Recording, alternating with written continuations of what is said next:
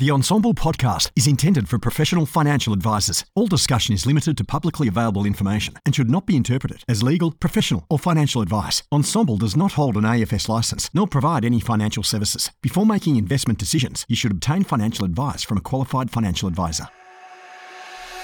Hello, my name's James Wrigley. I'm a financial advisor and one of the principals of Melbourne based financial planning firm First Financial. I've been a long term listener and contributor to the Ensombl group and podcast, picking up some amazing nuggets of gold over the years. And through this podcast and the people that I'm able to speak to and interview, hopefully I can continue to deliver some of those nuggets of gold to you. This podcast is proudly brought to you by Franklin Templeton. At Franklin Templeton, we value the power of partnership and offer our clients a gateway to investment excellence.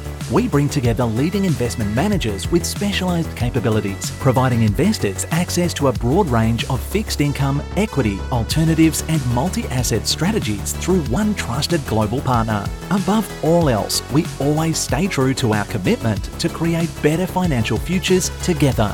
Connect with us today at franklintempleton.com.au. Hello, welcome back to another episode of the podcast. I've got the pleasure of speaking with Coral from See Me Aged Care Navigators today. Coral, thank you for joining us on the podcast. We're going to talk a bit about the aged care system. Thank you for joining me. Thank you for the invitation, James. Nice to uh, nice to have you here. As we were just kind of chatting before uh, before we pressed record, uh, there's you know, there's a few financial advisors, myself and, and others, and Nick, who's been on the podcast before, introduced us. There's a few people that are doing aged care advice in the financial advice space. And if I think of my own experience, I think uh, we, we can, as financial advisors, we can generally be pretty good around the numbers of your RAD and your DAP and how much it's going to cost you and how you're going to fund that, that transition into aged care. But as we were talking about before we pressed record, there's a whole lot of other things that we can try and be helpful with our clients before it even gets to there.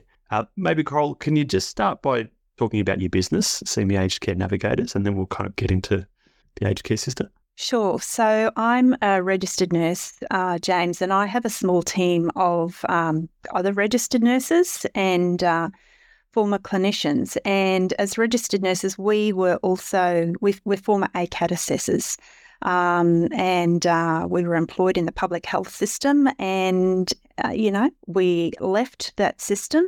And uh, because we particularly, I saw a need um, to offer so much more. The, the, you know, the aged care system is so complex, and people literally get lost in it. And um, because of that complexity, they can't move forward and get the support they need. So I launched my business uh, about five years ago as an aged care navigator. So we support people to get timely access to in particularly in-home services. That's the area that we work. So getting into and through my aged care, um, you know, through entry level, and then certainly as uh, you know the older person's needs increase, we uh, position them to be assessed by the aged care assessment team. Got you. And you you work with people right across Australia.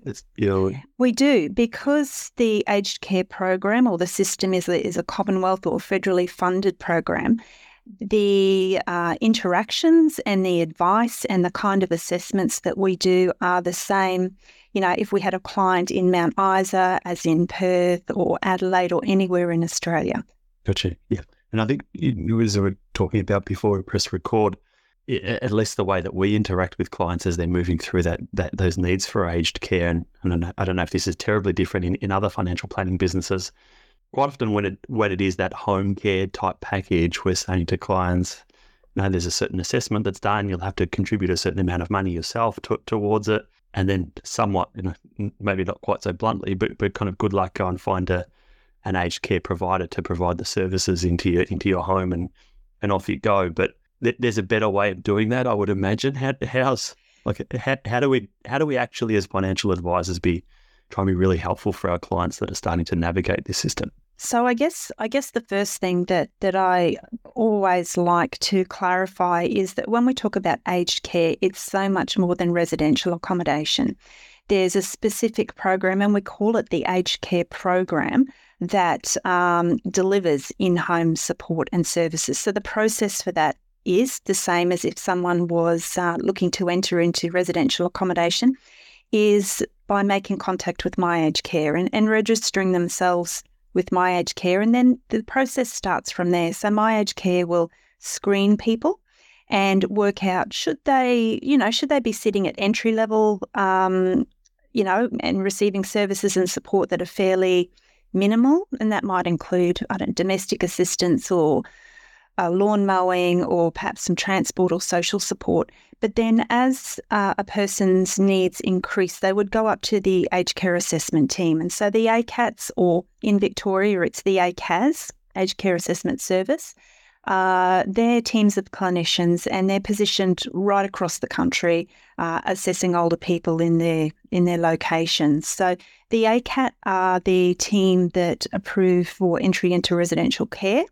They're also the team that approve for that full range of in-home uh, programs and the services and support aligned with that. So I guess um, you know, for financial advisors, when someone comes to you and says, you know, mum or dad, or, you know, might be themselves, is needing a little bit more help at home. Um, and it's interesting, often we, the next, the next, uh, you know, part of the conversation that, that we hear is, I might have to think about putting mum into a nursing home. And, you know, uh, we say, stop right there. There's so much more that you can get before you need to take that next step. You know, going from someone that's perhaps not receiving any formal support or that support might be coming from the family to then be considering moving into residential accommodation is a giant leap. And there's a lot more that, you know, that, that people can receive to keep them at home for as long as possible. So certainly getting that financial advice for down the track, uh, if someone was to move into residential accommodation, is absolutely appropriate. But interim, um, you know, they could get uh, approval for a home care package, which there's four different levels of those. So level one starts at about um, just over ten thousand dollars per year. And you can use that for different kinds of services and support, right up to a level four home care package, which is just under $60,000 of funding per year. Yeah. Um, you know, there's also another fantastic program. It's my favourite program called Short Term Restorative Care. And that program, again approved by the Aged Care Assessment Team or the ACATS, is funded at $243 per day. It's the duration of short term restorative care is eight weeks. So if you multiply that 243 by 56 days, you're looking at $13,600 uh, of funding for eight weeks. So it's you know it's it's reasonably significant funding, uh, and the goal of that is actually to support a person or to optimize their independence to to help them regain their function so that they can be as well and as able as possible. And then uh, we typically, in the work that we do, we try to position our clients um, to be approved for short term restorative care because it's such a fantastic program and mm. has amazing outcomes.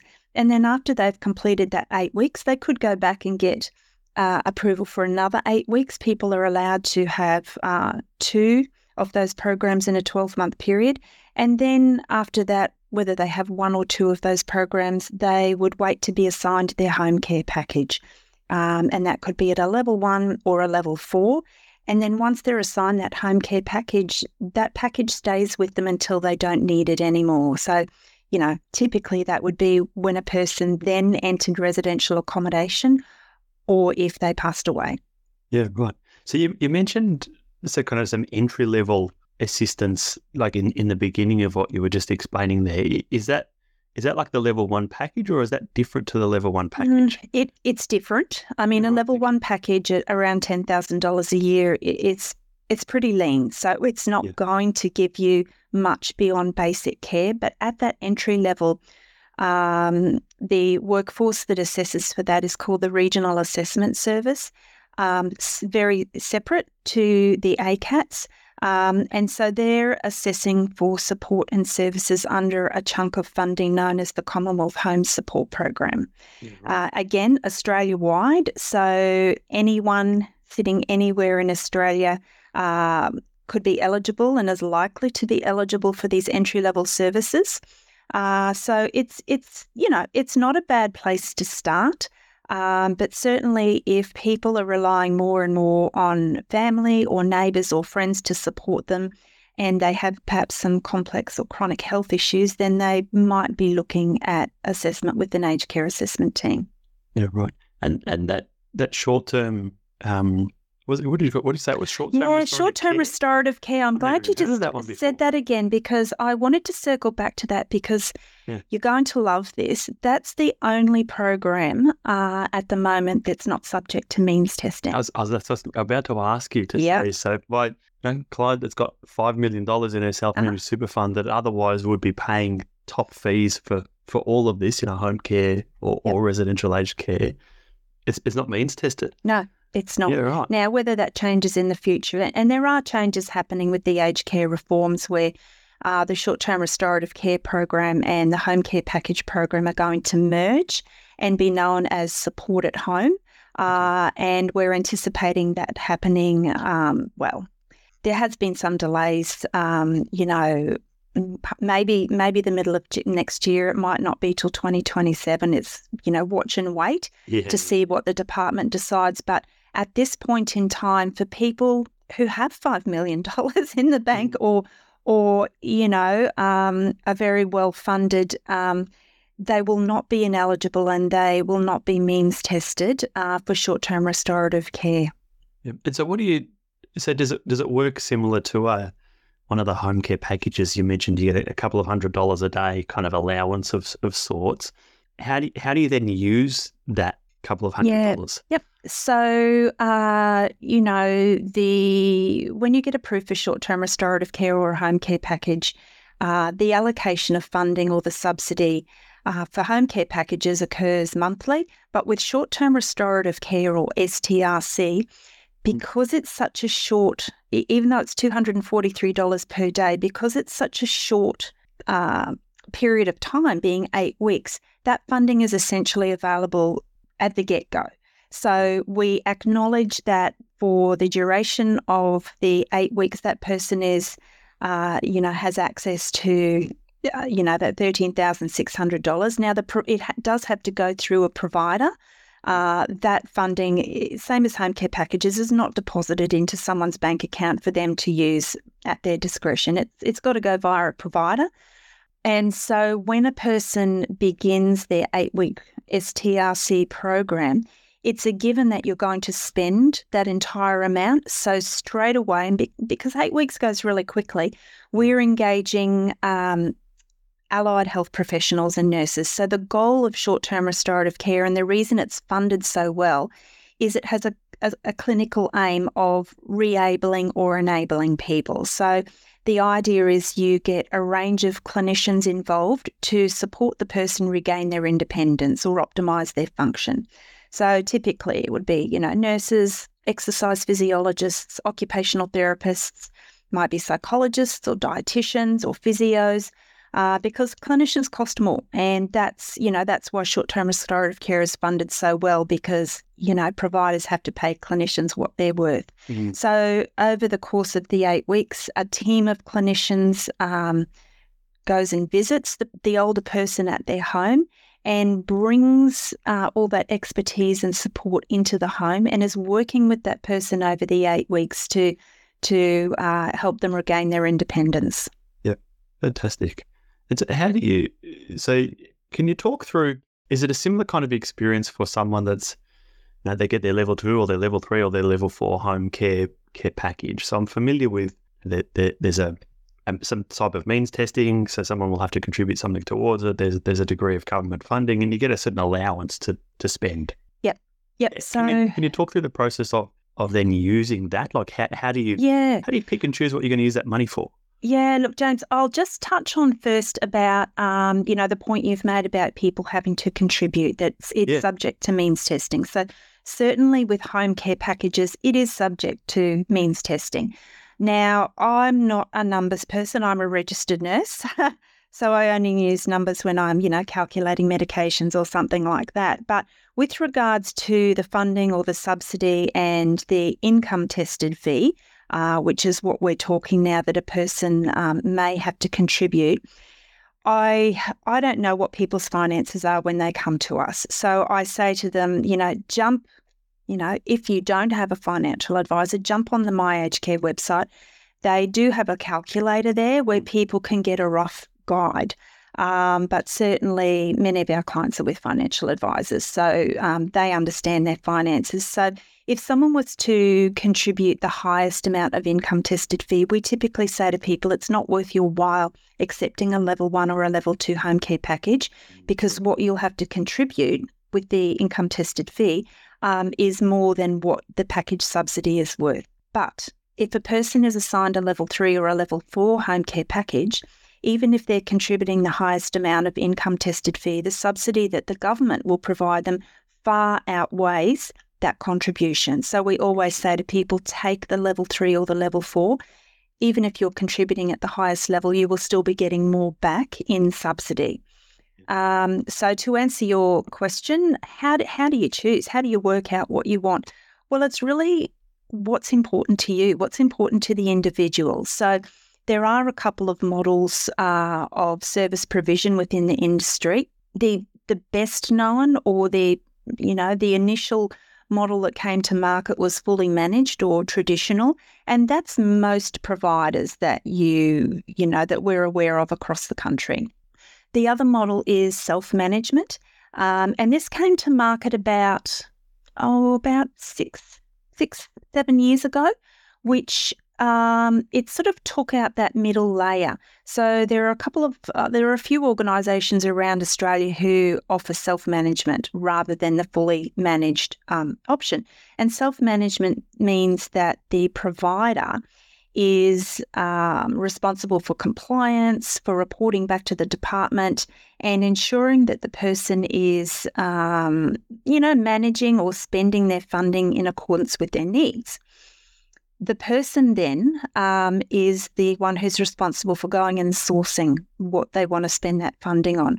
So, as opposed to traditional or fully managed, where you would have a care coordinator doing all that for you, with self management, um, you take on that responsibility. Now, you know, for people who can manage to do self management, it's I really like it because it offers people a lot more choice and flexibility.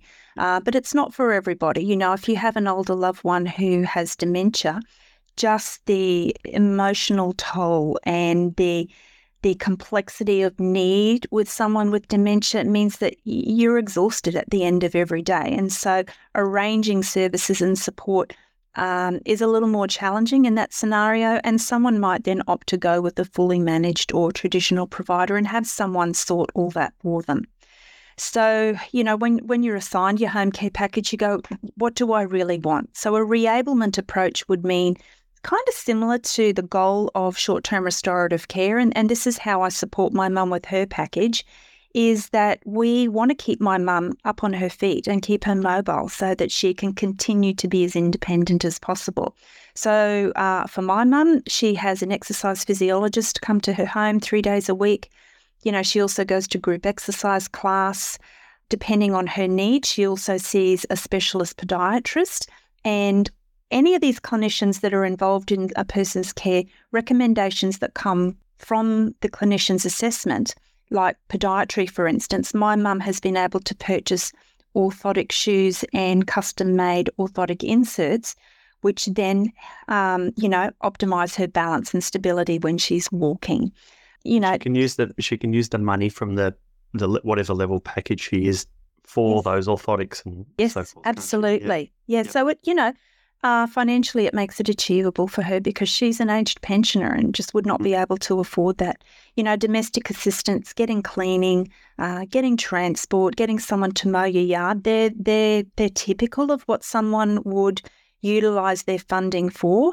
Um, but if someone doesn't want to choose that, you know, to use their funding for, they don't have to. It comes down to what's important to them uh, and what their, you know, what's important, you know, what their needs are. What are they going to benefit from using that funding for? Yeah. So un- under that managed model, is that talk a little bit more about that? Is it so? Is that managed in the sense of do you get like a menu of of services that the provider might be able to offer for you? and then you pick which ones you want, and then they coordinate it all. Is that how the management part works, or is it different, or, or, or do they have someone that comes helps yes and no. So? It it shouldn't be like that because you know the approach is consumer directed care. So the consumer, it's really important, and the consumer is the recipient, uh, or you know the person who who's been assigned that home care package. So it's a good idea for them or their family, their carer, um, to understand what their needs are, so that they can say to the provider, "This is what I want to use my funding on. Can you make that happen?" So, if we wind the clock back a few years before consumer directed care um, was the expectation within the industry, then yes, providers would say, We can offer you A, B, C, and D. What do you want from this? And in fact, many providers still do that. Um, but it's not it's not really the right way to approach this. They can do it, but they they really need to engage the person and find out what the person wants. Um, you know, we hear stories where um, providers will be offering domestic assistance and transport, and uh, the person's needs are increasing and they're becoming frailer. And they've tried to have a conversation with the provider about what else can they get, and the provider has said to them, "We'll give you more domestic assistance." You know, there's not much point in getting more cleaning or domestic assistance if if your mobility is impaired or if you you know you have functional requirements that would benefit from uh, a clinician doing an assessment and then prescribing mobility aids or modifications to the home.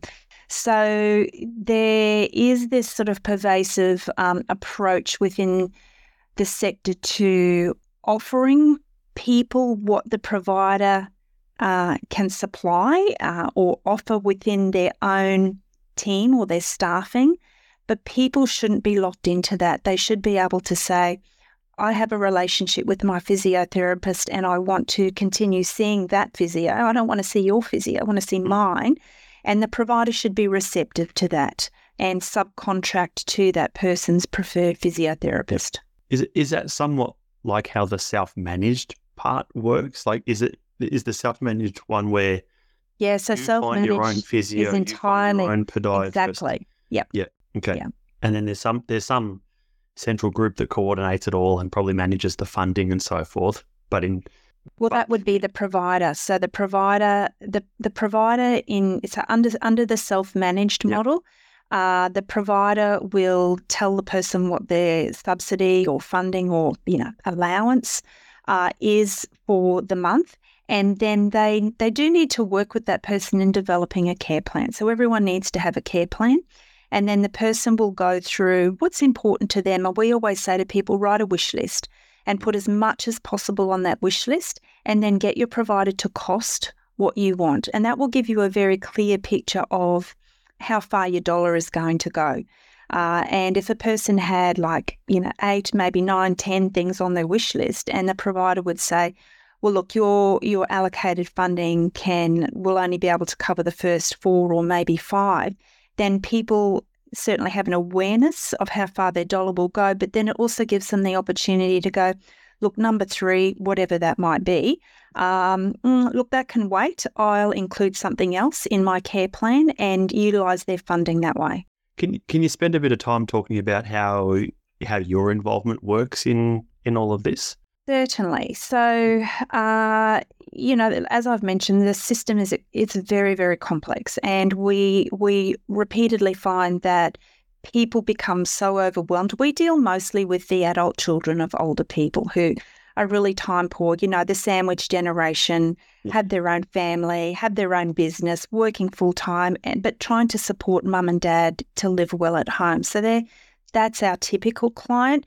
Uh, and they'll come to us initially going, Mum or Dad needs some support, don't know where to start. And so we'll have an initial conversation with them where we can tease out and explain to them how they would go about getting that support for mum or dad.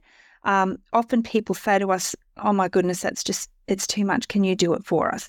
So then we would take the next step to our next service and we then um, if we have one of our consultants in the same location, we can meet with the person and the family face to face But because we offer this service Australia wide, we typically jump on a video call or and do an online or a telehealth consultation.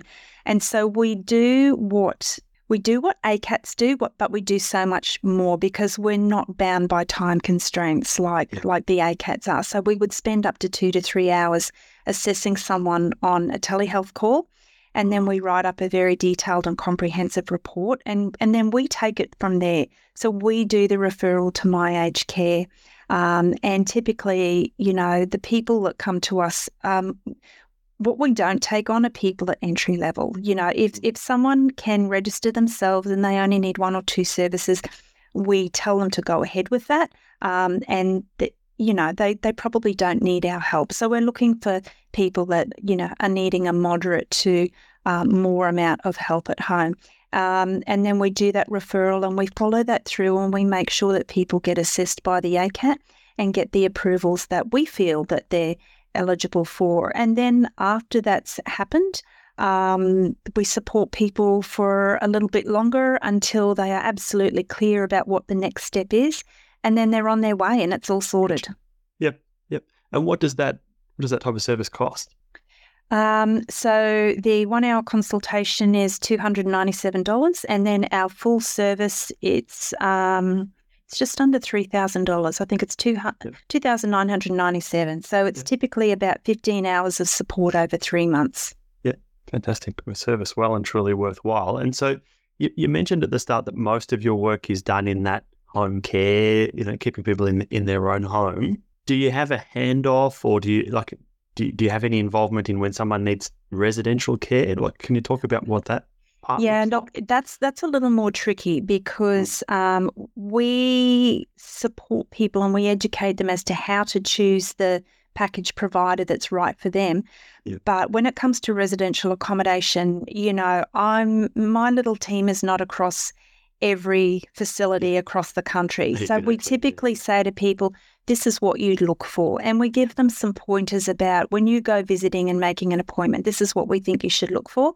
And mm. then, you know, we always say to people, you need to go and see a good financial advisor. Yeah. And there's I guess there's, uh, there's other groups out there that that that's their space is to try and yes, help with the aged care homes. And yeah. well, you're the first person that I've spoken to. I've spoken to a, a, few different people that help with the placement in, in the aged care space, just not on the podcast, yes. but just just in my day to day work as a financial advisor. But you're the first person that I've spoken to that's that's earlier on in that process. And as I said right at the very start, my sense, certainly from in, in our business, and I suspect we're not alone, my guess is that financial advisors probably do a reasonably poor job of helping people uh, through through that. Like you know, clients come in wanting to know the numbers, yes, but then they also want help with, and particularly because we'll have these relationships with the clients or or the or the children, you know, of, of you know, mum and dad that need to go into care. You'll have these long-standing relationships, mm. and it's great that we're often the first point of call when when they're saying, "Oh, mum or dad's not great." You know, we're starting to look for some help. What do we need to do? But as I said, I, I don't think, certainly in our business anyway, we're not terribly helpful in that first piece. But it's great to know there's people like you out there that. I think we're we going to be more to. helpful. I think you'll be more helpful um, after the listeners hear the podcast uh, yeah, James. So just having an awareness that there are options there to get mm. support mm. at home um, before they bridge that big step into entering residential accommodation. Like that short, like even that short term one, I didn't even didn't even know that didn't even know that existed. I'm sure I'm not the only person that didn't know that existed, uh, and particularly because it's not means tested. And so that you just apply for that through through the normal My Aged Care website, like you would well, everything else, or is it a bit different? Yeah, it's not that simple. You do, okay. you, you know, my aged care is not simple. Even if your needs are fairly simple, the process, unfortunately, is not that simple. But yes, the to to be approved for short term restorative care, you need to get to the ACAT.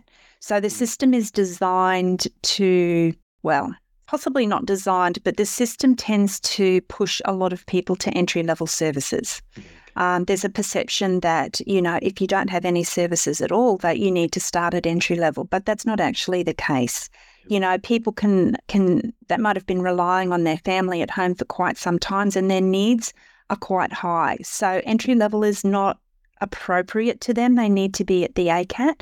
And then, you know, for short term restorative care, it's getting across that, you know, your goals or your unmet needs are aligned with clinical support or having clinicians involved.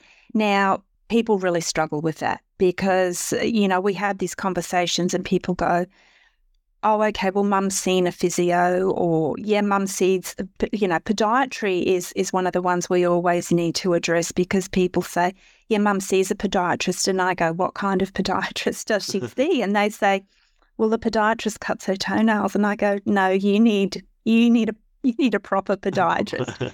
so we, you know, people need to go to a podiatrist and get a biomechanical assessment of their feet.